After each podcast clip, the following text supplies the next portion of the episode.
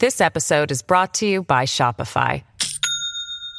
Do you have a point of sale system you can trust, or is it a real POS?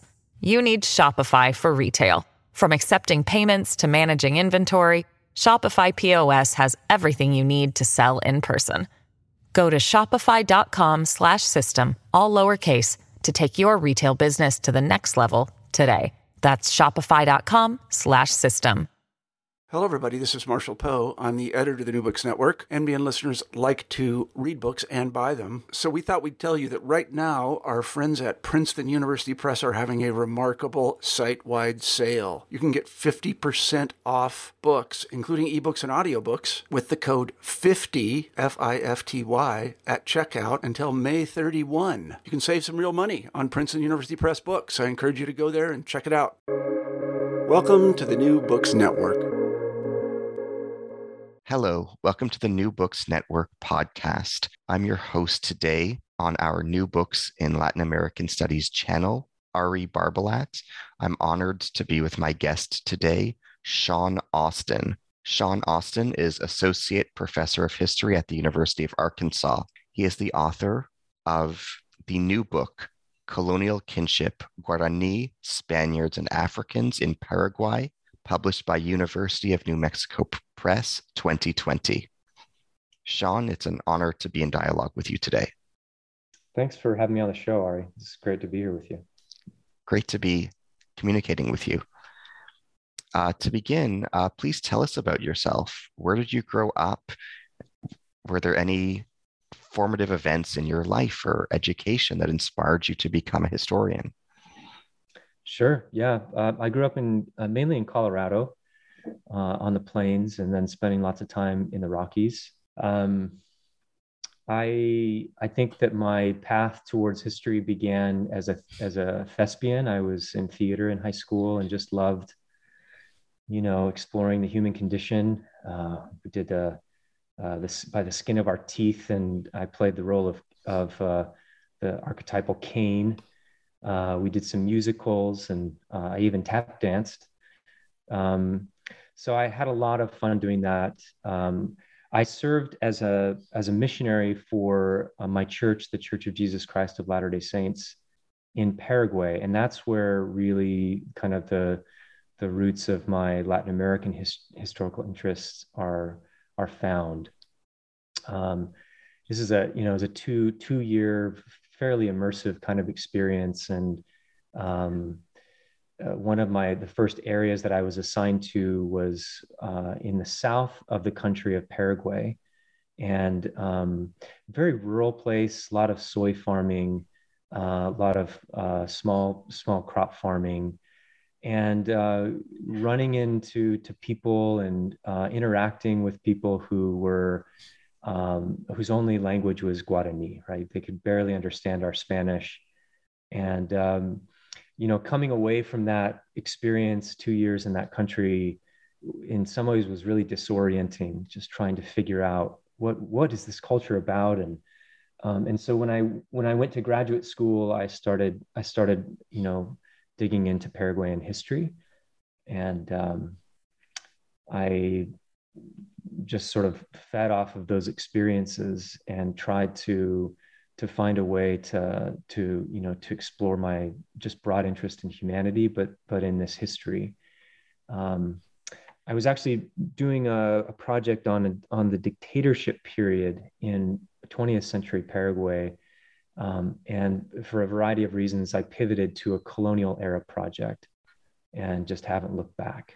What inspired you to write this book well I, um, you know I, I, it's a dissertation book um, and so, like like many dissertations, um, it began in a graduate seminar, um, and uh, and and so I had uh, I had some really amazing advisors, uh, and uh, helped me see the potential of uh, of a, uh, a kind of social history, socio-historical approach to to this this period, of the 16th and 17th centuries um, because most of the literature just hadn't really touched uh, the, the kinds of sources that I'm using for that period.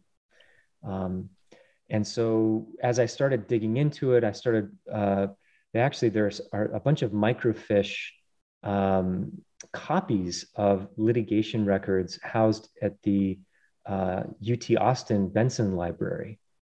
And so I flew down there for a quick dip into the archives, um, and I started to see the potential for um, telling stories about Guarani people um, that just had never been told, and uh, trying to to critique the different um, uh, historiographical patterns for describing cultural evolution in Paraguay and social evolution in Paraguay and colonialism in Paraguay. So it, you know, it sort of the ball started rolling with that uh, with an early graduate paper, and then from there I could just see the potential of of telling these stories. Uh, we start to see individuals and individual names, and uh, we can trace people's people's lives. And so I just found a lot of a lot of joy in in that in in kind of following that process. Um, what contribution does your book make to existing scholarship? Um, can you speak about your book's central thesis and message and where you would situate it in light of the literature that exists on colonial Paraguay? Yeah, so the the the central thesis is that we cannot understand uh, colonial Paraguay, colonial institutions, without understanding Guarani logics of exchange and particularly of kinship. Uh, Guarani peoples uh, use kinship as a primary mode of understanding relationships with outsiders. And so, as I started looking at these sources, I'm noticing a language of kinship um, and um, and so I, I sort of clung to that and used it as an anchor for exploring this um, two century period. Um, and the major, I think, contribution um, within the field specifically is that it pivots away from Jesuit centric histories. Um, I employ Jesuit sources, but the Jesuit mission complex uh, is understandably and, and, and merits a lot of historical attention, but it's also led historians to, to sort of forget other Guarani peoples. Um, there's also a kind of nationalist, uh, sometimes nationalist construction of, uh, of, of, of, of, the histories. Um, and uh, and so what I try to do is instead of just pivoting completely away from Jesuits, I also want to ensure that Jesuit sources are are still there because they're relevant to the peoples that I'm exploring. I center on Guarani peoples who are connected to to Spaniards in Asuncion, uh, who uh, are are subject to the the labor system in in in in uh, in Asuncion, and and so it it just uh, this this pivot away from the Jesuits and and sort of centering in Asuncion allows me to use a, a, whole different variety of sources that can tell us different stories about about Guarani peoples. Um, but I'd hope that for the broader audiences that this is um, a, a, useful book on colonization, and that uh, it shows the the really deep and historical historically contingent uh, nuances uh, of, of, of, of the colonial, colonial processes. And what's central to my story here is, is the ways in which Guarani kinship informed uh, colonial power and, and colonial relationships. Did you spend time in Paraguay while doing research for the book? Yeah, a couple a couple of months. Um, I was allowed to photograph uh, documents, and so I I took something like 70 gigabytes worth of, of photographs of, of documents. And so I came home with an archive. Um, so a, a, longer research, research stay was, uh, was not necessary and it wasn't uh, possible for me just given my, my family situation. So I was grateful that the archive allowed me to, to photograph. Um, I, you know, I had spent uh, almost two years in Paraguay before this research trip, and, and going back in 2000, um, 2000 and when was it? 2012, I believe it was. Um, it was really wonderful to return to the country. Um, what's really interesting about Paraguay is that the majority of Paraguayans speak Guarani, which is an indigenous language. Um, but the ability to speak Guarani does not mark one as indigenous.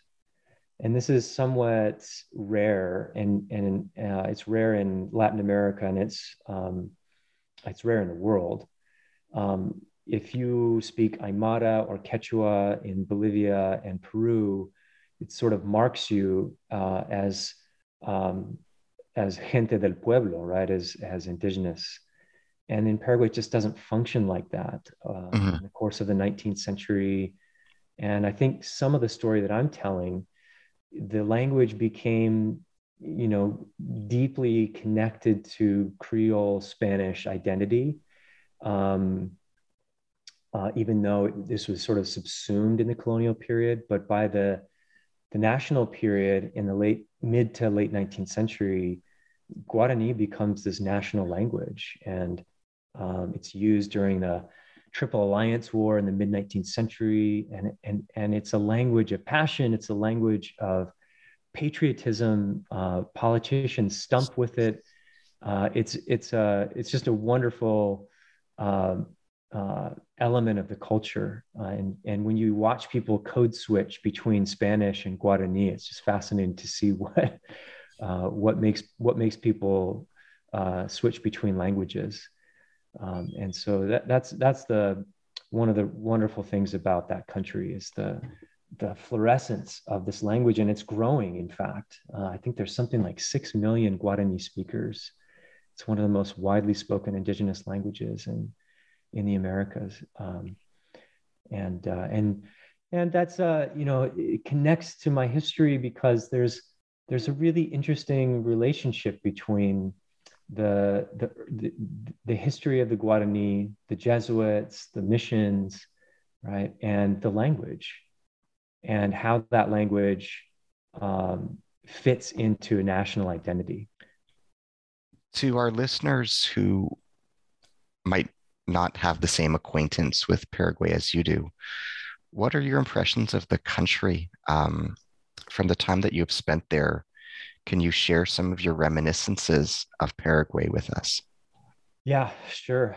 Um, uh, it's you know it's a country that's experienced uh, long dictatorship periods, uh, but um, in the late 20th and early 20th 21st centuries there's a there's a fluorescence of, of democracy and um, democratic culture um, and uh, and you can you know you can see this and hear this and feel this when you're there.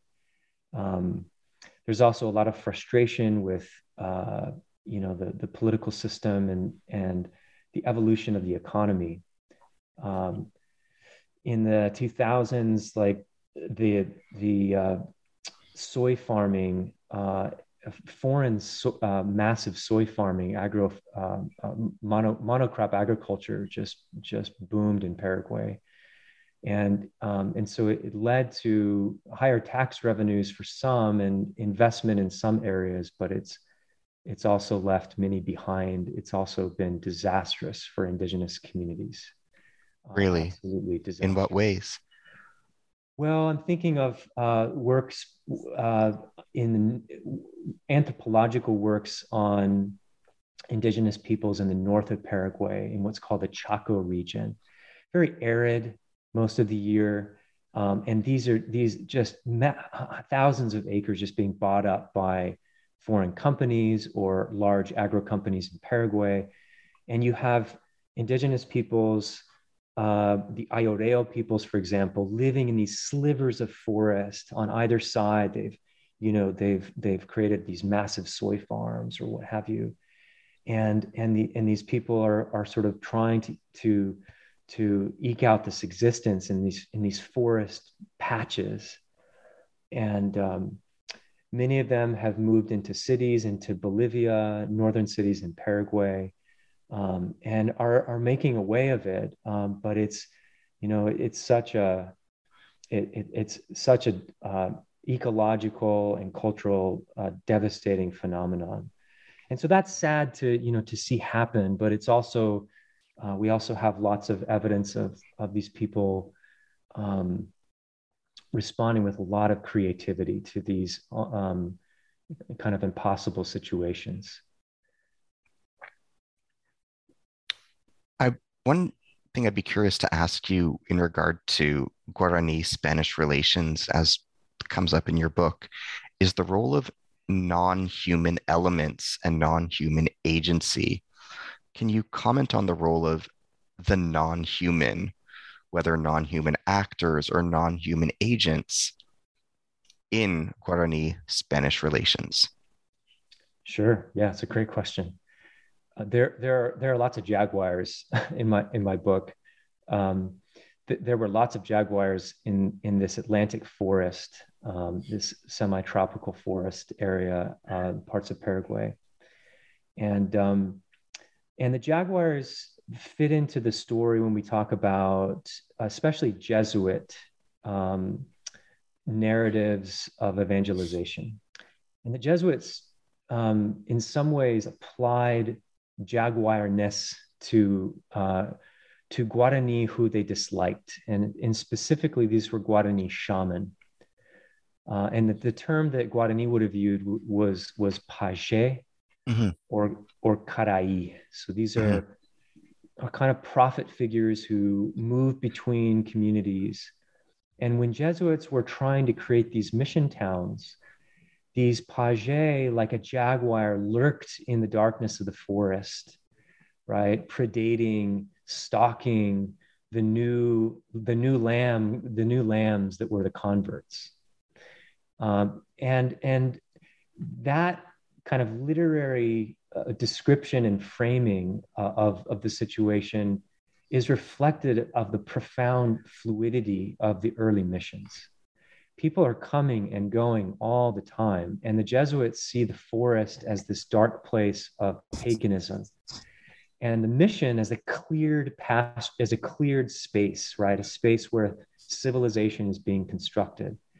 And so you create the urbs, right? The, the, the, the city, the, the new civilization, and the kind of bestial forest area. And so jaguars figure into the story as, as predators of, of the new converts. Um, and, and maybe I can share a, an anecdote, Ari, from, from, from the book. Um, there's a Jesuit in the eastern region of Guaira named Claudio Ruyer, uh, who writes these letters that end up in a, in a, a report uh, to the Jesuit superiors. And um, he had just founded with uh, his fellow Jesuit a, a community, a, a, mission. And um, in his description, you can tell that it's very inchoate, that people are not living all together in one kind of conglomerated group um, they haven't organized an urban space necessarily yet. It's a fairly primitive chapel they've built, and people are living in their in their villages outside of the mission site. And so there's a village that is associated with the mission that Ruyer will say belongs to the mission. And uh, he recounts the following story that uh, in in uh, in the dead of night, there's this, this young girl sleeping in a hammock in the village next to her mother. And a jaguar creeps in and snatches the girl out of her hammock and takes her into the forest where um, he, the, the, jaguar kills this girl. And uh, the, the villagers are, you know, wake up, grab their bow and arrow and uh, other weapons, and they try to chase this thing down. They eventually scare it away um, and they find the girl the girl dead. They go to the Jesuits, right, and say, "We've got this problem." And I find that fascinating that they would go to the Jesuits. I think what they they see in the Jesuits is they see them as potentially powerful spiritually, as maybe mediators. Um, they're different, right? The uh, the word for the for priest means different man uh, that the Guarani give to them. So they invite the priest to the to the area where the jaguar was. Um, they set a trap. The priest says a mass at the site of this trap, and um, and and returns. He the priest returns home. The next day, they find the jaguar in the trap. The villagers take the, the jaguar, they kill it, and they take it back to the church. And in front of the church patio, they skin it and quarter it. And so violence is being done in a way that uh, indicates it, it, it's important that they're doing it there in the mission town and that the Jesuits are connected to the killing of this jaguar. And the Jesuit uh, Ruyer will say, conclude the story by saying that we were known as jaguar killers, right? And, and I'm thinking of the Guarani terminology that they would have used, right? But they certainly became perceived as powerful figures who could hunt other powerful figures like a jaguar. And so um, these are these are really incredible stories that just speak to the you know the powerful ecosystem and the, and the kind of the the um, really really interesting uh, social and biological world uh, that that the mission sites are being constructed in and the ways in which evangelization is borrowing from Guarani ideas about, um, you know, about danger and predation. On page 10 in your book, you write that natives in Paraguay acquired a new corporate legal status, status as indios under Spanish law, but they also experienced ethnogenesis and became Guarani. Can you explain further? What do you mean by ethnogenesis? Yeah, this is this is a term that uh, describes the, the, the kind of uh, the formation through contact, uh, often violent systems, the formation of of groups of people, either corporate, legal, social identities. These are these are the formation and the continued evolution of these kinds of of, of, um, uh, of, of, categories. And we can start with the category Guarani. Uh, the word actually means war. Uh, it's a it's a uh, it's used as a as a verb often or as a noun, um, and and this word became to came to apply to the peoples we now know as Guarani. Uh, the Guarani did not use that term to refer to themselves. Um, they usually refer to themselves as Aba, which means men. Um, and so this is not, I don't think, a self applied term.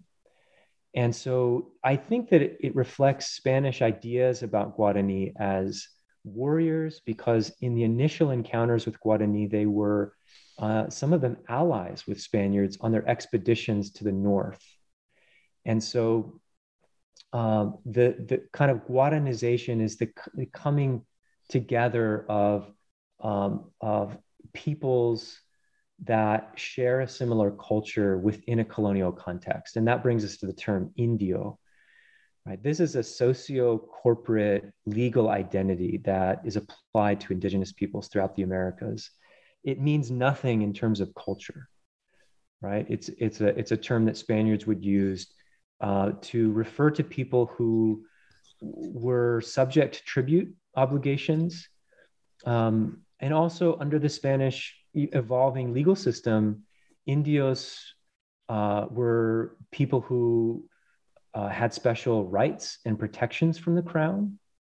Um, they were given free legal representation um, the crown sort of tor- took a sort of patriarchal attitude towards indigenous peoples because it was feared that they they could be, you know, uh, they could be wiped out, or uh, if there's too much miscegenation, that they would disappear and you you'd lose a tribute group. And so, the, the the book explores the the relationship between those two processes. If you don't mind me asking, what do you mean by cuñadazgo? Can you explain this concept for those who are not acquainted with it? What role did cuñadazgo play in Spanish Guarani relations, and what role does the concept play in your book? Right.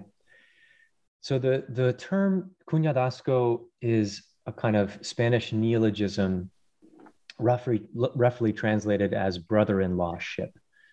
right? A brother in law institution. Um, and uh, this stems from the earliest relationships between conquistadors and uh, Tupi, Tupi Guarani indigenous peoples. Guarani accepted many Spaniards or were coerced into accepting Spaniards as brothers in law. And the term in Guarani would be tovaja. And um, uh, relationships were, were often relationships of reciprocity, especially if it was a tovaja coming from outside of the group, so that individual um, leaders in communities would create these relationships to maybe knit communities together or create strategic alliances uh, or to you know continue um, to to uh,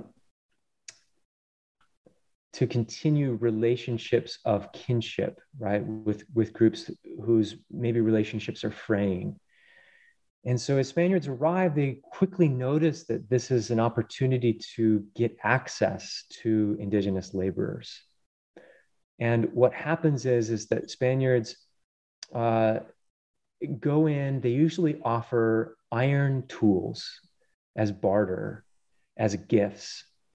And in exchange, a Guarani chieftain might give the, the Spaniard uh, a couple of cousins or daughters as wives, quote unquote. The, the term doesn't really exist in Guarani. Mm-hmm. Um, and Spaniards would then employ these women as, as servants. They would treat them uh, slave like in some ways. Um, and they would be theirs, right? And, and, and then you now have another household, right? And that Spaniard has to maintain a relationship with the giving community because what I find in the book is that those re- those relationships of kinship are not necessarily cut off, especially with groups that remain fairly close to the centers of Spanish settlement. So you have, for example, an account of a woman who returns to her home village. Right, she's the ser- she's serving a Spaniard, and she returns to her home village to to mourn the loss of a dead relative. So uh, it, it, you know, the there you get glimmers and glimpses of these these kinds of uh, continued social relationships, and so that's why I see Spaniards embedded within relationships of Tovaja. And a Jesuit kind of reflecting on this now, you know, hundred year history of of of relationships, says that the founding of the city of Asuncion, the capital of Paraguay, the founding of, of Paraguay was, was came about more by cuñadazgo than by conquest. And what he was trying to say is that these, these relationships of, of kinship with Guarani were fundamental to the establishment and the growth and evolution of the city. And I, I find the term also rich in, in uh, semantically because uh, cuñado means brother-in-law in Spanish uh, you're creating a kind of uh, a kind of institution with that word with uh, neologism. But in in Guarani, cuña is woman, and, and so you have uh, another another kind of uh, resonance. You also have cuñas. Cuñas in Spanish means axes, and this was the primary uh, object for bartering and trading and gifting in this system uh, one Jesuit, or maybe it wasn't a Jesuit, it was a, a priest who said you could, no, it was a Jesuit. He said it, you could buy a lineage, right, with an axe head. In other words, you could you could buy your way into these relationships that would funnel women into your household um, with with these objects. On page 231, you, you write the following Hiding in plain sight, mixed in, mixed in among Guarani, Yanacona populations were indigenous people who, indi- who originated from non Guarani communities, especially Guaisuru. Unlike some of their Guarani counterparts who came to Asuncion by way of Cuñadazgo and who maintained connections to their natal pueblos, most of these natives were brought to Asuncion through the severest forms of violence and never had the chance to reconnect with their kin. Can you say more about this and can you share some specific cases and examples? Sure. Yeah, I mean, um, I, I, think that uh, the the the majority of Guarani, and I, I say majority because there there are lots of Guarani who experience deracination, who experience just absolutely severe uh, separation from their communities. Right, Spaniards uh, stretched far and wide, um, but the groups called Guaycuru were incorporated into Spanish colonial systems uh, mainly through violent conquest and violent interactions.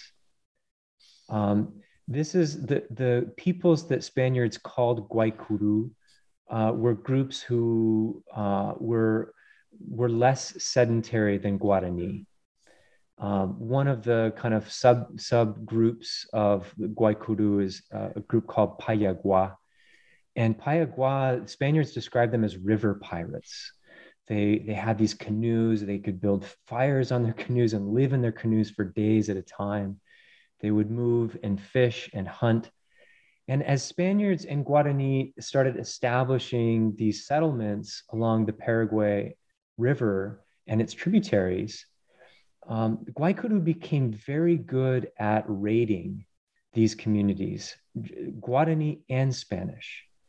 And so by the turn of the century in the 17th century, you have a sense that Guaycuru are becoming dominant on the frontier. Uh, and so they're raiding seasonally. Um, one Spaniard says that they, they came into Asuncion, they marched into Asuncion and demanded to trade. Governors were, uh, you know, shaking in their boots when these when these Guaycuru trading bands showed up. Um, they weren't sure if they were going to attack or if they really wanted to trade. Others would then go into the into the hinterland and go trade with Guarani, uh, with excuse me, Paraguayan, uh, uh, with uh, Spanish settler farmers.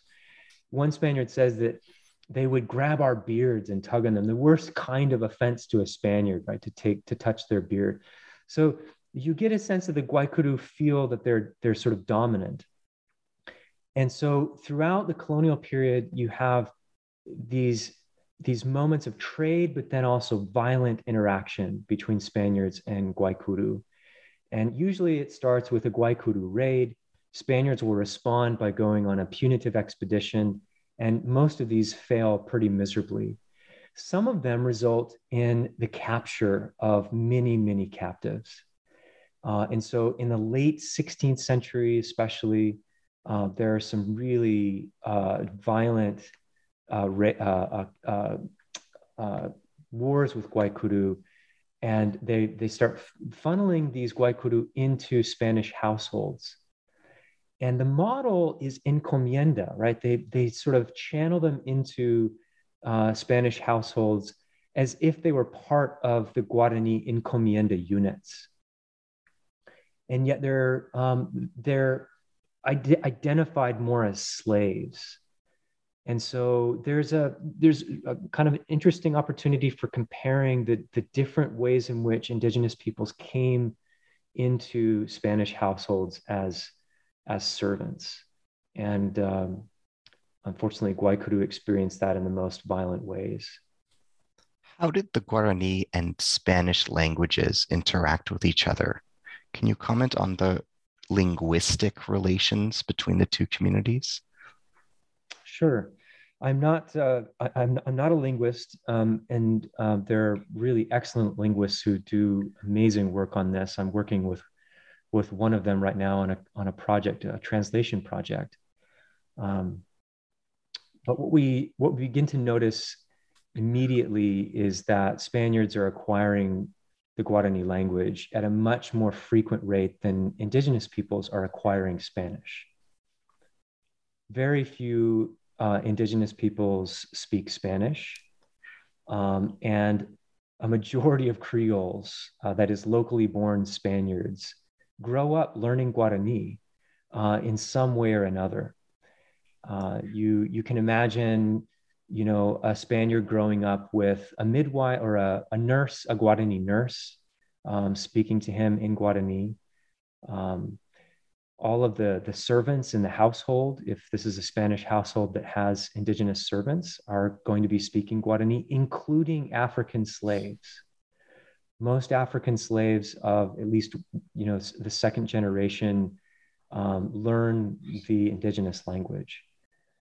So it, it quickly becomes um, a kind of Creole language. And um, th- there's a lot of tension and uh, uh, anxiety over this, right? Spaniards who come to the region from, from outside of Paraguay are deeply concerned by this. Um, Jesuits uh, call the, the, the Guarani that Spaniards speak gobbledygook, right? They just think it's, it's a bastardized version of Guarani because the Jesuits are, you know, steadily at work writing lexicons and dictionaries and refining the language in, in ways that meet their, their standards for evangelization and for their standards uh, uh, in the mission complexes. Um, and, um, and, and so there, there are these interesting already, you know, by the 18th century, these commentaries on this this now Creole language, right? The, the, the Guarani language spoken by Spaniards.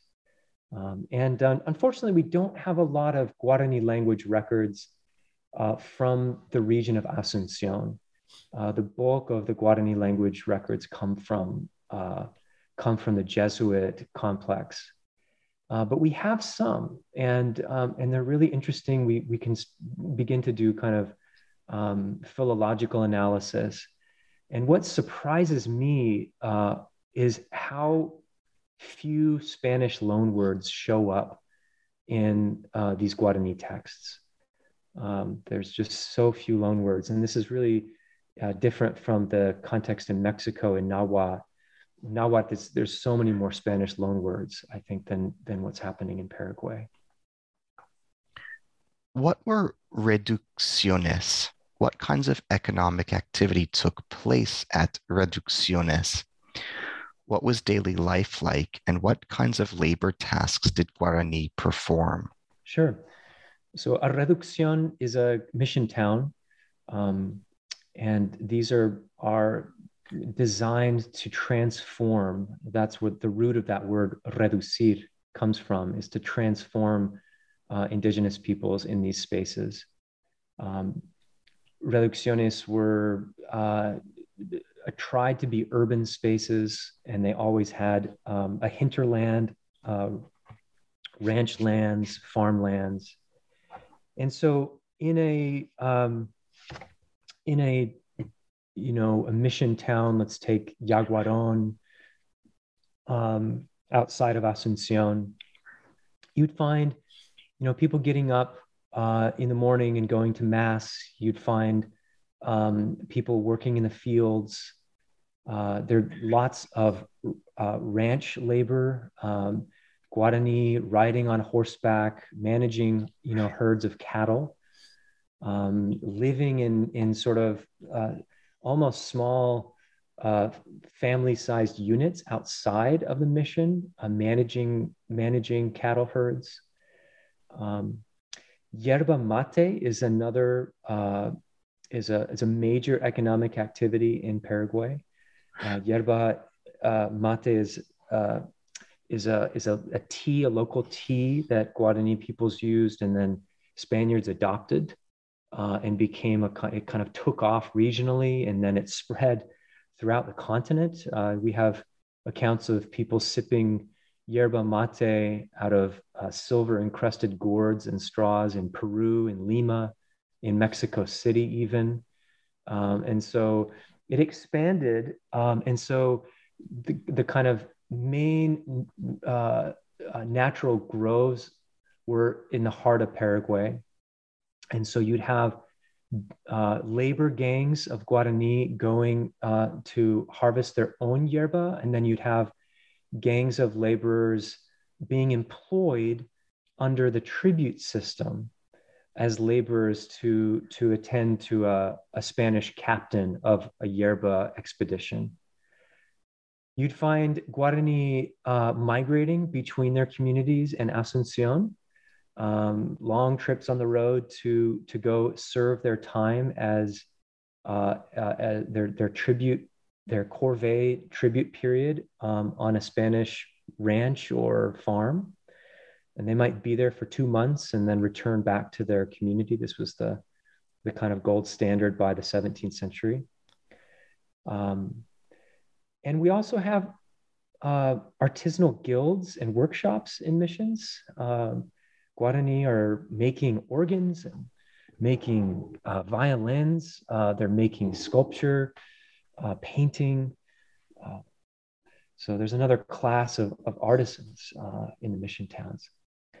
What's interesting, I think, you know, to point out um, something my my colleague Julia Sarreal points out uh, in, in her book on the missions is these were actually centers of population. We often think of missions as, as peripheries, but at, the, at their height, the, the Guarani Jesuit missions had something like 130,000 uh, Guarani. And, um, and so this, this was the population center, right? When compared with what, you know, 6,000 in Asuncion and at some points in the 17th century, 6,000 in Buenos Aires. Um, so these were, you know, many of these were large towns. Um, some of the Jesuit towns, uh, 6,000 to 7,000. So they could, they could be bustling spaces. What kinds of abuse did Guarani suffer? Can you share specific examples of the kinds of mistreatment that they were subjected to? Sure. Yeah. The, the, the, the most the most common and egregious was physical abuse. Uh, you just you, you can imagine these these farmsteads of Spaniards. You've got a household, a house with its you know its farm buildings and and huts where Guarani servants are living. You've got kitchen. Um, and people are moving with in and out of these households and they're rubbing shoulders with each other and you get a lot of accounts of Spaniards beating up on on a Guarani servant who does something wrong in the field, right? Maybe pulls too much mandioca out of the field. Um, you have a lot of neighbor on neighbors, servants violence. Guarani out in the field, uh, the neighbor's cattle starts running into the field. The Guarani chase it, the servants chase it off uh, the Spaniard rides by on his horse and you know hits someone with the sword, um, slashes someone with the sword, or hits them with a stick.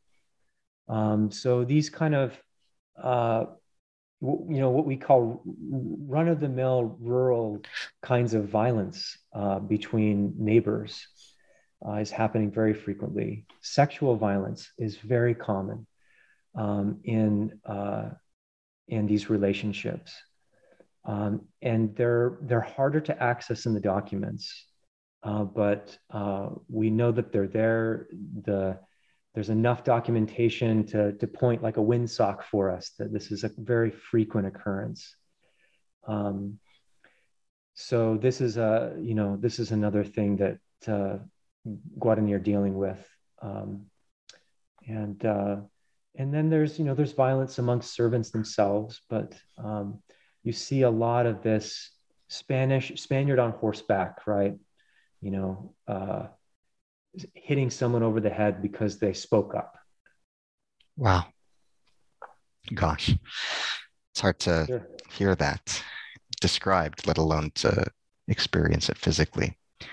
Um, can you comment on the case of Bartolome de Miño and Pedro Tamayo what can we learn from this episode? What happened in this case?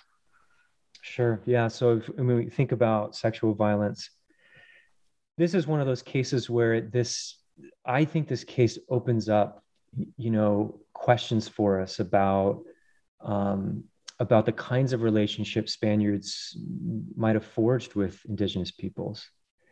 So Nino and Tamayo were poor soldiers. They were uh, they were bad soldiers. They were supposed to be on an expedition in the south. Uh, they were heading to uh, the city of Santa Fe, which is very far south, um, to join an expedition against Guaycuru or um, uh, indigenous peoples who were attacking these towns, these Spanish towns.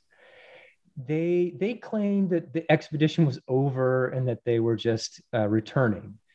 Uh, but but what probably happened was that they deserted and they went to uh, an indigenous town. I believe it's Yaguaron. I don't have the case open, but this is a town that's pretty close to Asuncion, and uh, a town in which the the Miño had an encomienda. So he has uh, groups of Guarani who who serve him rotationally. So he knows people there um, and he's his he's in his 20s, mid 20s. Tamayo's in his mid 20s. So these are younger guys, and they go to the community and um, they they end up. Uh, it's it's it's uh, suggested that they they spend a night with these two Guarani women, and um, in the depositions, the Guarani women uh, are asked if they were forced into this relationship with these men, and there's no there's no indication. They give no indication that this was a, a relationship of force. We have to read between the lines, and and you know obviously there was because this is an encomendero, right? He he feels some superiority here, but I think the case also opens up um, the possibilities to think about the friendships and relationships that would have allowed these guys to go and and stay the night in this community. These, these communities were not powerless to kick out a Spaniard, it was against the law. Right. And there are sheriffs and there are priests who can intervene. Um, and what we get from this case is a sense that uh, there might have been friendships involved in in uh, in explaining why these two Spaniards ended up, you know, staying in this community. This episode is brought to you by Shopify. Do you have a point of sale system you can trust, or is it a real POS? You need Shopify for retail. From accepting payments to managing inventory, Shopify POS has everything you need to sell in person. Go to shopify.com/system all lowercase to take your retail business to the next level today. That's shopify.com/system. Speaking of encomiendos, um, there's a passage on page 225 in your book that I wanted to ask you about where you write donning Spanish clothing, acquiring Span- the Spanish language, and participating in non communal wage labor in the Spanish free market was a kind of tragedy of success. Asuncion provides a counterpoint to this paradigm. One of the reasons Guarani found Asuncion and the encomiendas viable communities was because Spanish society was undergoing a process of Guaranization at the same time that Guarani were experiencing uh, Guaranization. The sociocultural changes were different for Spaniards than they were for natives, but the spaces where they overlapped created room for mutual understanding or the creation of community. By bringing Guaranization to Asuncion, Guarani made the urban space of Asuncion a cultural, a, a sociocultural home. Mm-hmm. Can you elaborate on the on, on that passage? And in what ways, if you don't mind me asking, was Asuncion similar or different from Lima, Cusco, Mexico City, and other South American and Latin American capitals and major cities in the same period of time. Sure. Yeah, the, the, the reference to tragedy of success is, is a reference to a historiography that, you know, sees um, the indigenous peoples taking on what we would think are Spanish practices, but in in their context, they're they're not seen in that bifurcated way um, right? That they're they're seen as a way of maybe social ascension or a way of expressing a kind of class. Um, and what's happening, I think, that's interesting in in Asuncion is that Spaniards are acquiring so many traits attributed to Guarani culture, right? Their their foodstuffs.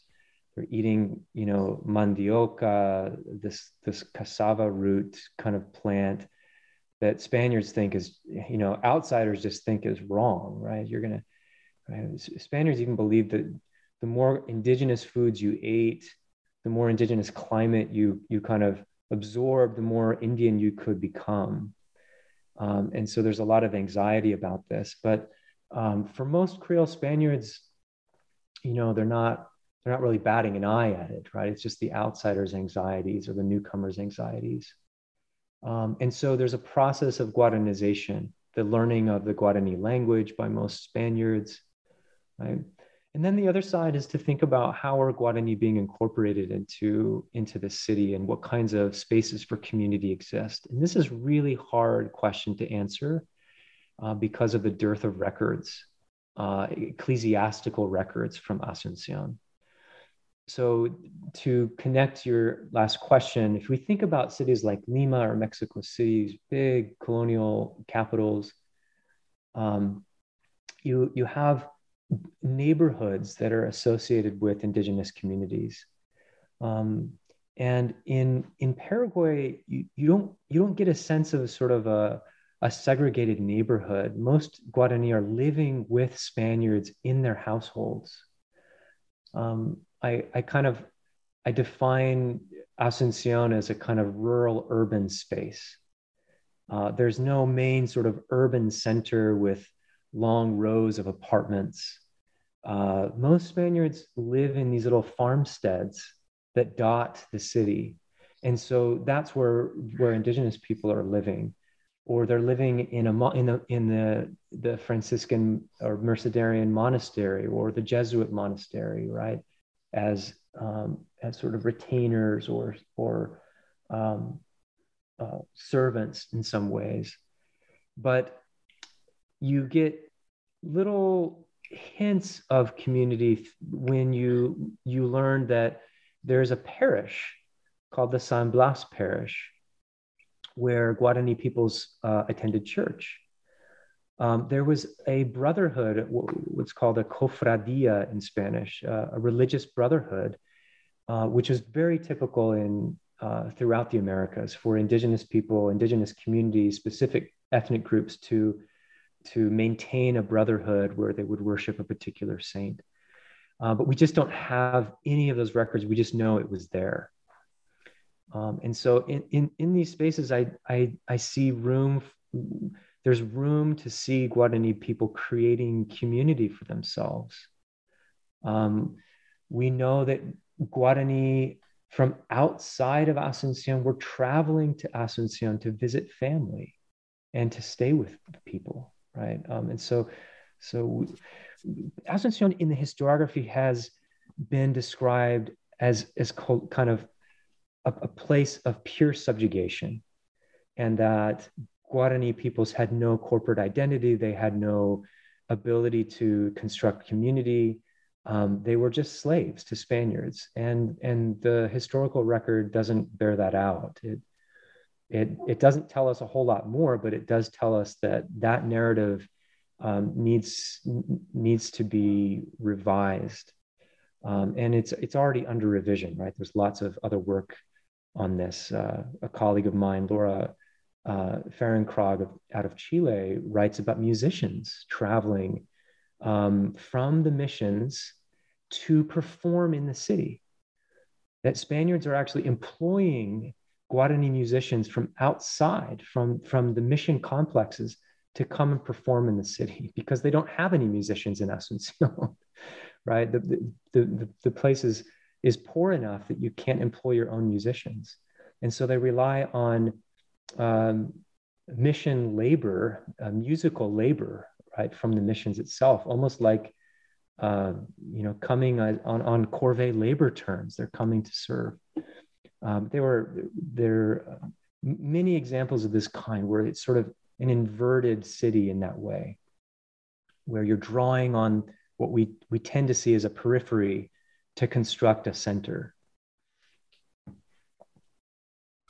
You, you, write the following um, on page 73 while there is the potential for kindness in these relationships, quote unquote, kinship and friendship were firmly rooted in material benefits and reciprocity personal service was not free. What do you mean? Can you clarify? Yeah, this is, uh, thinking about the the cuñadazgo, what is it all about? Um, for Spaniards, it's you know fundamentally it's about you, you, know making a profit in some way, and so this is um, this is what drives cuñadazgo. Um, Guarani imposed on those relationships um, an expectation of reciprocity.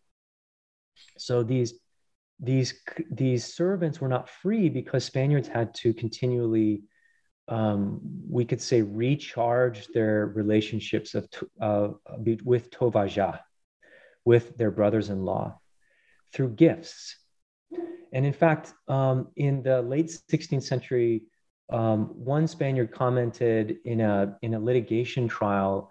It just kind of came out in the conversation that that to be a good encomendero was to be a good gifter that you you frequently gave knives or axes to your your brother-in-law guarani counterpart. Um, and and this this kind of relationships of reciprocity are really important.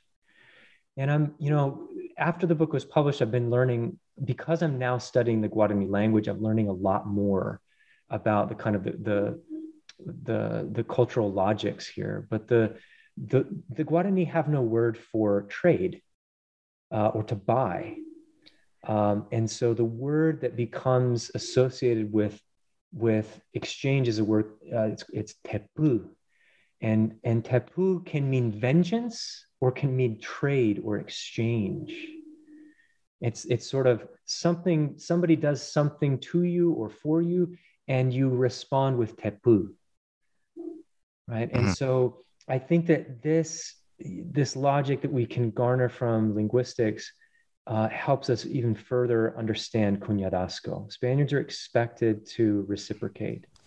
And what i argue in the book is that obviously this is not static that over the course of the late 16th and early 17th centuries these expectations for reciprocity and the ability of Guarani to expect reciprocity wanes um, as Spanish colonial uh, control over these communities uh, increases. You also point out that both Guarani and encomenderos use the term love to describe their respect for each other.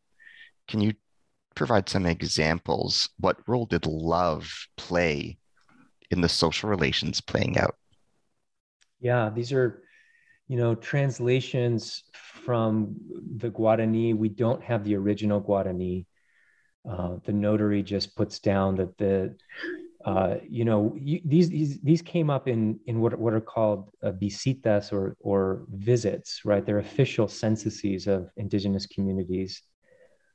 Um, and the governor goes in, or the lieutenant governor goes in and says, you know, we're going to count everybody and they count them by encomienda. And so they say, you know, Juan uh, Gonzalez is encomienda, and they count all the members, and they give them a chance to to to uh, explain if their encomendero is treating them well. Right, the encomendero was required to provide a priest, was required uh, to give them days off, religious holidays. They, he was required.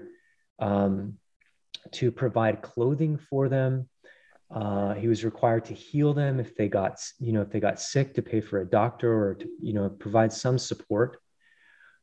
And um, many Guarani complained, and they said, "Yeah, my encomendero is not giving me enough clothing."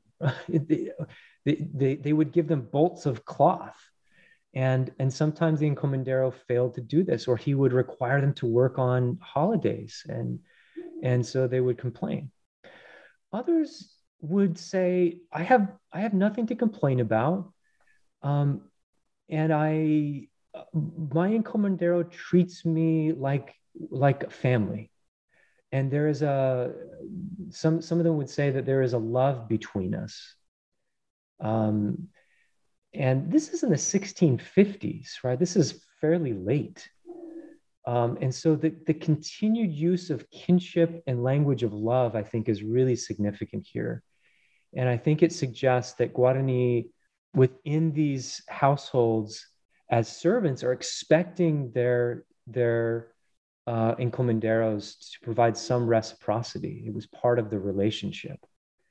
And when we say love, we also have to remember that there is um, there is intimacy in relationships of servitude, right? People are serving in their own households. They're raising each other's children. Um, you know, Guarani are raising Spanish children.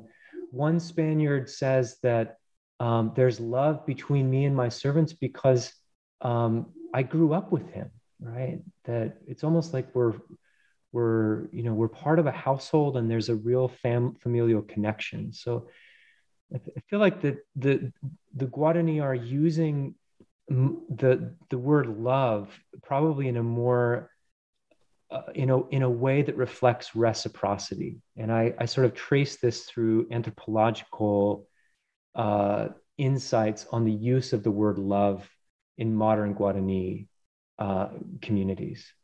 Uh, so I, unfortunately again i don't have the original guarani but i suspect that the the word they're using is is um, mborayhu, and that word is you know I think it, it's wrapped up in notions of community and and and and reciprocity. We've spoken quite a bit about the Guarani. If you don't mind, I'd like to ask you about the Africans and their place in the story that you tell. Um, could you comment on the interaction between Africans and Indio personal servants. What were their relations and interactions like? Sure. Um, Africans are in Paraguay from the beginning. Um, the first expeditions have uh, African Spaniards have African slaves. This was just a they were so common that they almost go un, unmentioned um, in conquest expeditions. Um, as the yerba mate trade picks up steam, and as the Jesuits come into Paraguay, um, more and more Africans are being brought up the Paraguay River or across land from Brazil. And um, we can start with Spaniards. Spaniards are buying, you know, handfuls or a single a single African slave, and they're employing them usually on their on their farms, and they're working right alongside Guarani personal servants, and so there's a, a, a you know a, a, lot of intimate interaction and you know relationships and these communities of servants in these households, right? Um, amongst uh, Africans and their descendants and Guarani. There's also large populations or you know kind of groups of Africans living in the Jesuit uh, ranches in the hinterland. Um, at their peak, the Jesuits in the 18th century have something like a thousand.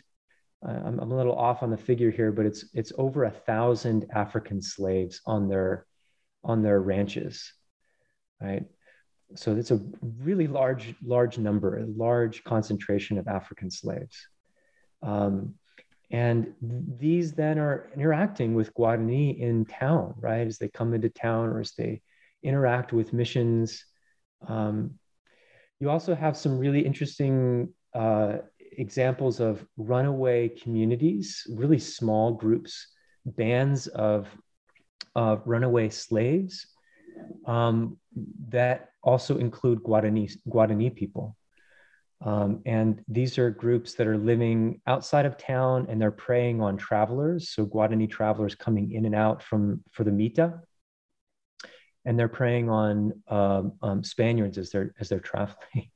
and so you wow. have these these kind of groups of, um, uh, of of robbers, right? That are are preying on people. Um, and they're pretty loose. They they kind of form up and then they dissolve and and and uh, but it's a really interesting example of the ways in which you know the the the spread of Guarani amongst Af- African uh, and and slave populations created this you know this this context for communities and and these groups of of, of Indians and Africans living together. Um, on page 265, you write the following Free and enslaved Africans were situated along a continuum of service and servitude, and enslaved Blacks experienced considerably less freedom than their Yanacona or Mitai, Mitayo counterparts. Can you say more? Can you comment on the differences in lived experience between free Africans and enslaved Africans? Sure. Yeah, I mean, because um, often, oftentimes, Africans, Spaniards purchased Africans because they could, they were a, uh, an, an, asset that they could liquidate quickly. They could, you, you know, they they represented a, a sum of of capital, 600 pesos, 500 pesos, 300 pesos, that you know, with the stroke of a pen, they could turn into another investment. Um, and so um, this is one of the this is one of the you know oppressions that African slaves experienced that was much more severe than um, some of the Guarani servants who had legal recourse, right, to, to not just be sold and bought at will. Even though we do have examples of Spaniards uh, trading uh, servants. Um, but there, there is legally, uh, there is a, a, much harsher regime working against Africans um, than against tribute paying Guarani peoples, especially Guarani in the missions, right, who have um, some, some kind of, of protection from Spanish avarice, right, because they're connected to that, that town the Guarani living on Spanish communities um, experienced even less freedom, I think, and and more opportunity for abuse and and and treatment like a, you know, like a uh, like like a like an asset, like other slaves were. Um, we see this distinction, you know, between kinds of um, legal freedoms and rights when we have um, mixed race unions. So there's a case of a, a, black slave who marries an indigenous woman, and uh, their children are now in dispute. Um, and because of the, the Roman law um, that the status of the individual follows the womb of the mother, right? They are deemed Indians and not Blacks. And so they couldn't be enslaved and sold at will by a particular owner. Um, and they were sort of shielded from their potential encomendero. And so I see this, this one case, I think, is illustrative of the, of the different ways in which um, the categories of slave and the category of Indio, right, made some, some crucial, crucial differences in what could or could happen to you legally along these lines, uh, there's a passage on pages 38 and 39 where you write the following um, Even when conquistadors traded a woman, they recognized that she remained embedded in political networks of cuñadazgo and that their actions toward her could upset Guarani Tuvichas. By contrast, owners of African slaves were not concerned with how their treatment of slaves would affect their relations with slaves' native communities. Spaniards generally did not sever their relationship with India's communities. In fact, many Indias maintained social networks with their home villages even after relocating to conquistadors' households. We've spoken quite a bit about the cuñadazgo system, but in this passage where you contrast the treatment of African slaves with the treatment of uh, Guarani women in the household, I was wondering if you could kindly say more about the difference in status and treatment uh, between the two and how African slaves might have been treated differently. Mm-hmm. Yeah, I, I, think that this is a really good uh, good point to, to bring back in. Uh, it's the presence of indigenous communities. It's the presence of the Tovaja, right? Uh, the presence of the brother-in-law that you have to deal with as a Spaniard. um, at least at least into the 16 you know by the by the 1640s that Tovaja is sort of disappearing but in this earlier phase yeah you have to you have to be careful. Um, i mean there's a case in guaira which is you know re- really spaniards are very new to the area but they it's clear that they are terrified right of of uh, guarani communities linking up and just uh, erasing the spaniards. Uh, they they enter a community um, that's supposed to be part of an encomienda and um, they have to be really careful not to um, not to, to abuse the the population. In fact, the the captain tells everyone there's this there's a girl here that um, is supposed to be wedded to another Guarani leader, and he said, "I don't want you to touch her." Well, one of the Spaniards did, and he he he um, kidnapped her and took her to a little ranch, and and he raped her Wow. Um, and he was in big trouble because he he disrupted this political relationship with the Tovaja. And um, the Spanish captain was, you know, feared that they were going to be wiped out. So he was he was chained, uh, he was prosecuted and sent back to Asuncion for that act, right? And that's it's not a that's not humanitarianism, right? It's not it's not because Spaniards uh, felt like this was a wrong or you know because it was an abuse of indigenous people. I mean rape was prosec- prosecutable but it's rare. Uh, but what i think made the case so severe was the, the, the potential for completely blowing up the political relationships between spaniards and and uh, guarani. And with Afri- africans you don't you just don't have that that that ability right? Or that that dynamic. Um, and so um, this, this allows for more abuse. And of course, you're, you're, you're selling and buying um, slaves. Uh, and you, you, you can't necessarily do that with all Guarani. What transpired in the 1660 Arecaya rebellion? Why was this a transformative event? Can you comment on this episode and also speak to atrocities that were used to suppress it and atrocities committed against victims of the rebellion's repression. Sure.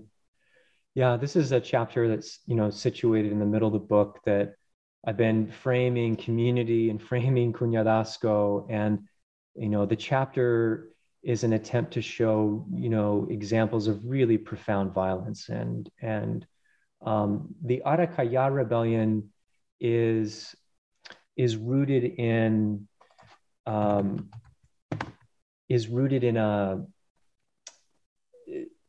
a period of increasing uh, labor demands on Guarani communities. And this specific community is, is, created in the 1630s. The rebellion happens in the 1660.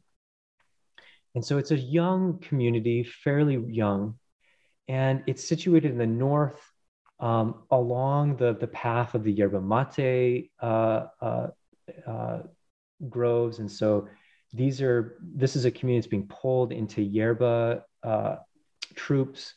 They're being demanded uh, that they go, they work on forts that are being constructed on the Paraguay River to defend against Guaycuru. Uh, and so it's this it's this moment where Spaniards are really susceptible. Uh, they're kind of uh, they're they're backed against the ropes by Guaycuru, um, and and at the same time there's increasing economic activity with the yerba, and so this community just experiences a whole lot of of demand. There's also a whole lot of taking individuals out of the community to go serve as personal servants in Asuncion. Um, and so you have a community that's kind of bristling already. Uh, there's no permanent priest in the community. So you don't have, uh, you know, a, a, colonial official or someone representing the colonial uh, institutions permanently there. And so what happens in this community is they start linking up with groups that are outside the mission complexes. Um, and they, um, they, a, a, a, Spanish official comes to the community in 1650 and punishes them for not doing what they should be doing, for running away from the community, for not being ready for the mita. Um, and they actually end up executing one of the leaders of the community. Fast forward 10 years later, uh, you have Spaniards visiting again and in a visita, and uh, they rebel, the, the Arecaya community. Uh, and it's violent. They, you know, they uh, kill as many Spaniards as they can. The Spaniards are able to hold out, but um, they they end up uh, defeating this this community, which it, it was a it was a broader rebellion than just this community of Arecaya. Uh, and so it speaks to the you know the the oppression that these people are experiencing. What they do is they move them south uh, closer to asuncion. Was this was the typical tactic of spaniards to just just up uplift them and plant them somewhere else. They initially were going to um, to assign all of the Arecaya people to individual Spaniards in Asuncion. And they did that for a few years. But then priests intervened, officials intervened, and said, You can't do this. You have to allow them to be a community. And so they ended up um, lumping what, what was left of the community into another mission. Um, and so it was a devastating blow. Uh, you know, it was violent. Many people were executed. Um, and uh, yeah, it's a profound example of, of removal, deracination of, uh, of, of, colonial violence against a, a rebellious community. Who was Juan Cuaraci? Can you provide a biographical portrait of him? And can sure. you describe both his historical significance as well as his rise and fall? Sure. Cuaraci um, was born in around 1585 um, in the eastern region of Guaira. This is the region of the yerba mate. Uh, he worked in yerba groves. He was sent to yerba groves, and it's there that he um, starts interacting with other paje, other shaman. Um, again, you have this fluid uh, interaction between groups that are inside the mission and outside the missions uh, traveling groups that are interacting with people who are somewhere in between. And he starts learning, you know, uh, the kind of craft of, of the paje. He starts learning chants and songs. He's given, uh, right, what he would consider spiritual gifts to speak and to inspire and um, and to invoke potentially spirits to uh, to, to prophesy. Um, and he ends up uh, uh, moving about the region in, in ways that are initially surprised me. It just showed how mobile uh, people could be in this region. Uh, he bounced from one community to another.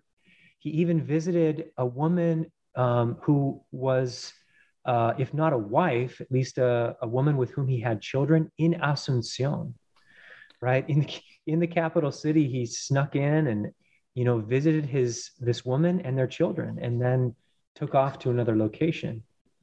And what he ends up doing is kind of building um, a kind of program that I call the anti-reduction or anti-reduction program. What he's doing is he's he's saying, I am actually a true priest.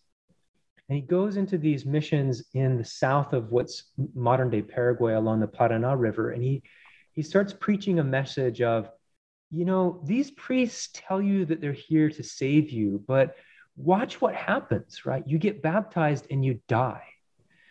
You you you get diseases and, and he says they're also trying to eradicate you through a specific program of of, of, of, of reproductive eradication. He says they're taking away all of our women.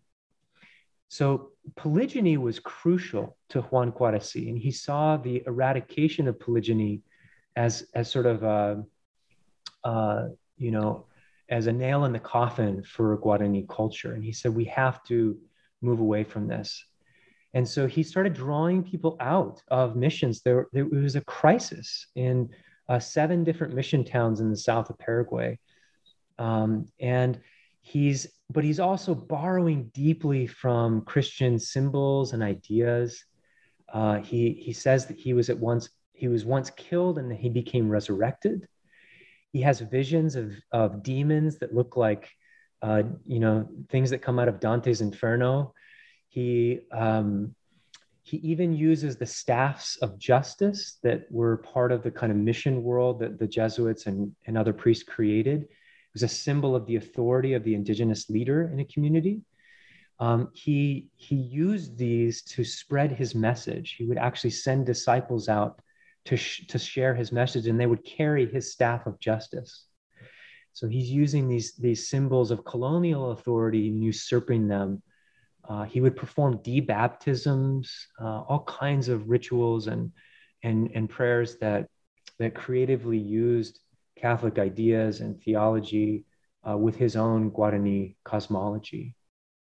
He was eventually captured by, um, uh, by Guarani at the behest of Jesuits and sent to Asuncion. He stood trial uh, and was executed. Uh, he was executed under civil and criminal and in some ways ecclesiastical law. It's a really interesting case because there was no inquisition in Paraguay. Uh, there was no office of an inquisition, and there was no inquisitor available to run this case. Um, and so he he was accused of sedition, um, and so criminal, and he was uh, he was accused of, you know, of of uh, a, blasphemy against the church. And so there were there was a priest involved in the trial as well. It's a really interesting example of these kind of different uh, angles of legalism coming uh, coming against Juan Guarazu. You described his trial in some detail in the book. Can you s- describe to our listeners who are not familiar what happened at his trial? And what does this trial teach us about quote unquote justice in Paraguay during this period? Mm, yeah, it's a great question. I mean, this is this is a, a, violent end. He's he's executed by being drawn and quartered, um, and so uh, the most severe form of punishment and and the the performative nature of his punishment is significant. Um, there were Guarani uh, present who you know were asked to watch the execution uh, to send the message that uh, this wasn't you know going to be tolerated. Um, his parts of his body were placed at strategic locations outside of town on the main roads, and um, interestingly, his head was placed uh, on the other side of the river uh, as a, as, as, a, as a way of sending a message to the Guaycuru, right? And so uh, his body was just so terribly abused uh, by these Spaniards who really were fearful of a growing rebellion and of the increased uh, violence of Guaycuru peoples against against uh, against the colony. Um, as a form of justice, it's it's actually quite unusual his case is is really unusual because most Guarani paje shamans were dealt with in the missions, right? This is where all the activity is happening. And so he targeted the missions, right? He didn't target Asuncion necessarily. He targeted the missions. He wanted to pull populations away from them. Um, and, and we get a sense of how Jesuits dealt with guys like Cuaraci. Um, they tried to shame them. They tried to pull the rug out from under them by by by taking people that, that were following the paje and bringing them back to the mission, or they put them up to tests of miracles, right? And they they the Jesuits didn't say, "Look, he can't perform the miracle," or "This prophecy didn't come true." he's he's a charlatan he's a liar right and and then the jesuits would point to miracles that they would perform it was a battle of paje between the jesuits and these and these Guarani paje. And so this is how most of them were dealt with. And so it was a sort of Jesuits used a divide and conquer method. They they had individual leaders who would you, you know who they would rely on to speak against paje who would visit their communities or sometimes emerge within the community. There are people who were who were in the missions who just said, "I'm done. I, I don't I don't want to practice monogamy, right? Uh, it, it's too it's too important." Or we're all dying because of an epidemic, and I think the Jesuits are doing this. Um, and so it was all dealt with internally, and there was there was no you know legal procedure for dealing with these paje uh, because they were such new converts. What makes the Quarasu case different is that it's so widespread. He's he's connecting all of these communities that are subject to encomienda, and the fact that he was, you know, moving through Asuncion. He had connections in Asuncion, um, and so it was that much of a threat that they they took this really severe uh, uh, path uh, for uh, towards Cuaraci there's a table that you present on pages 172 and 73. Uh, uh, sorry, there's an image you present on, on page 172 and 173. You pre- present images of two forts um, Fort San Ildefonso and San Agustin de Arecutagua. Can you explain the significance of these forts and can you explain the importance of these images? Yeah, these are these are forts constructed in uh, a period in the 1660s, 16, um, 1650s, 60s, where Paraguayan officials are really feeling the pain of Guaycuru attacks, and so it's an attempt to kind of construct um, physical spaces for defense um, against Guaycuru. These are forts that are located on the Paraguay uh, River uh, in between the Paraná River and the, I believe, the Jejuí River to the north. Um, and um, these are these are drawings that I, I, find interesting because you know they've got these really powerful looking forts uh, made out of stone. Um, but the the written record uh, reveals they're made out of mud and straw right? And so this this attempt to kind of uh, construct a strength here a pride um, it, it, kind of falls apart in light of other documents. Spaniards were really uh, on the ropes um, during this period. It was a period of of tremendous contraction as well uh, there was a massive invasion by Portuguese slavers in the 17, excuse me, 1670s um, that almost simultaneously with Guaicuru raids in the north of Paraguay. And so you had uh, many missions have to be relocated to the south, closer to Asuncion, uh, and several um, uh, Spanish settlement, uh, Villarrica, had to be re- relocated closer to, to Asuncion, just for its protection. So the the drawings, I think, you know, are are are, are kind of a fun way of thinking about how Spaniards perceive themselves on this frontier uh, and contrasting that with what, what comes out of, in the documentation. On what page 174, you present another table describing the statistics on military expeditions with documented Indio soldier participation. Can you describe what that table presents? Sure. Yeah, we, we have um, we, we've known in you know in, in the field of of um, in, in, studies of conquest in the Americas how essential indigenous peoples were. Right, uh, there were thousands and thousands of indigenous people in the conquest of of Mexico, and I suspected that we would find more evidence of this. Um, and and so what, what we found in Paraguay is that these continual expeditions against Guaycuru um, always have Guarani soldiers. Um, and so there is a kind of militia, local militia structure that, it, that evolves in Paraguay Um, and and this, uh, I was able to kind of pull together as many data points as I could. Um, and the, you know, the, the data is hard to, to come by. It pops up in reports or it appears in a, a priest report. Um, but you have these accounts of these expeditions and, you know, some of them you have in 1660s, you have 600 Indian soldiers, 500 Indian soldiers. In 1676, 700.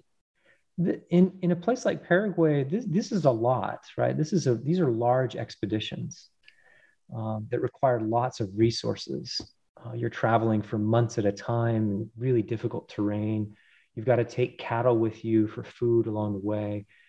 Um, and so these are costly. And the burden largely fell on Guarani communities, right, to assemble, um, to, to assemble food. Uh, but also Spaniards bore significant burden, right? They had to, to provide arms and supplies. And so it, the, just the frontier life of defense in this area was, was pretty heavy. Um, but the significance of these militias uh, that, that really has gone under the radar, right? We've, we've not known about these Guarani militias in the Asuncion area. Uh, we do know a lot about the Guarani militias in the Jesuit missions. Um, and their militias were much more formalized. They had officers, they had uniforms, there was cannons and firearms. Um, and the militias under the control of Asuncion were much less formal, much less well armed. They're not, not as well armed, um, usually carrying bow and arrow or spears. Um, and they were subsumed under Spanish captains, right? They formed up when they were needed and they were controlled by a Spanish captain. Um, but the, the military service also has some dividends for Guarani communities. They get tribute exemptions, they get uh, literally payments of axe heads um, for participating in these expeditions. Who were the Paulistas? What can you tell us about them and the way they treated indigenous peoples? Yeah, so so my book looks at the Paulista, uh, looks at Sao Paulo from the, the angle of Paraguay, right? From, from the Paraguayan side. Um, the Paulistas were Portuguese settlers. Um, they they established a, a, settlement in Sao Paulo in, in the mid 16th century.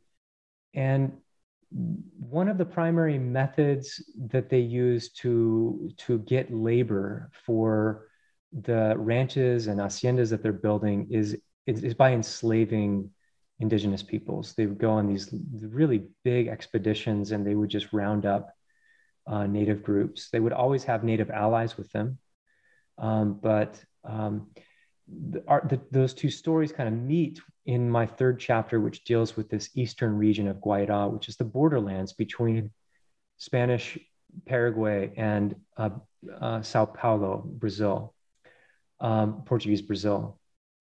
And in that context, you have the Jesuits entering and building mission communities, and that they're conglomerating, starting to conglomerate populations. And, uh, and the Portuguese take advantage of this and just raid the communities the largest slave raids in South America um, in this period. And so I, I I used the, the ways in which the Paulistas acquire laborers as, as outright slaves.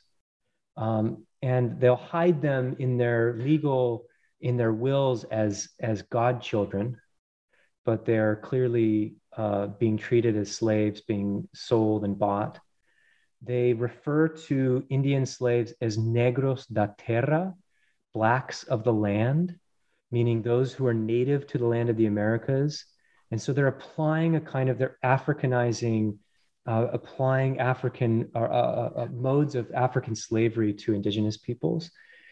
In, in Paraguay, I don't want to suggest that they weren't as cruel, right, or were more humanitarian, but the primary mode of acquiring labor was encomienda. And as I argue in the book, encomienda is shaped and transformed by cuñadazgo. And so these two patterns for, for acquiring labor, right, I think contrast in significant ways. I just don't think that it's that we can uh, use the word slavery to define everything that's happening here. I think mm-hmm. there are different gradations we need to be attuned to. What role did indios play in ecclesiastical institutions? Um, do you mean uh, in mission towns in the in the town structure? Yeah, like, I, yeah, but that yeah, that's one context. I'm referring to page 238 where you describe the roles that indios in Asuncion played in ecclesiastical institutions. Oh yeah, yeah. I mean, you have uh, churches always have uh, assistants, uh, fiscales, they call them, and you'll often have have indigenous fiscales, somebody maybe trained in the in the convent school uh, to to read Latin, to you know to help with the priest's duties. Uh, but these are fairly small in number. This, this these groups of of educated uh, in in kind of uh, Catholic education. They're they're few in number, but they're there. Um, I think it gets back to something we already talked about, which was the cofradías. Um, this is another really important ecclesiastical institution for for Guarani peoples in the city. Um, so these are the these are the main main ways in which you have the connections with with church institutions and Guarani communities, at least in Asuncion. In the missions themselves, there's you know there's more there's offices uh, you know, again, fiscales, assistants to the priests that are there, children being trained in these schools and the missions. Um, we have examples from the, the Guarani Jesuit missions. Um, a guy named Yapuguay who's writing sermons. He's translating uh, histories into Guarani, right? Um, really engaged in um, in you know teaching and preaching and uh, Catholic Guarani culture uh, directed at his own communities. So there's some really, really interesting um, literate figures within this structure. In your conclusion, you tell the story of Nando. What can we learn of him? Yeah, this is some. This is a, a Guarani man who is part of a mission community in the north of Asuncion. Um, he is in this community um, during the, the, the raids by the Guaycuru and the Paulistas in the 1670s, and he's forced to relocate south. He was part of a Jesuit uh, mission, um, and so he moved south, and uh, he ends up becoming connected with the, the Jesuit college, which was the most important uh, ecclesiastical and educational institution. It was also the most important economic institution. Um, and so he's associated with the college in some way. Uh, we're not quite clear what he's doing for them. But there's an encomendero who intervenes and says, Hey, this guy is mine. This is an Indian who belongs to my encomienda. And so uh, Nandu fights for his freedom to remain free from encomienda. And I use the case as, as, as, an example of the, of the kind of frontier nature of the area, the fluidity of the area, people moving in and out of different communities, of um, the, the, the, the, different patterns of, uh, of family creation. Nandu is married to a mulata, uh, a, a woman of African descent. Um, and their children are potentially going to become tributaries under a, an encomendero if if Nandu doesn't win the case.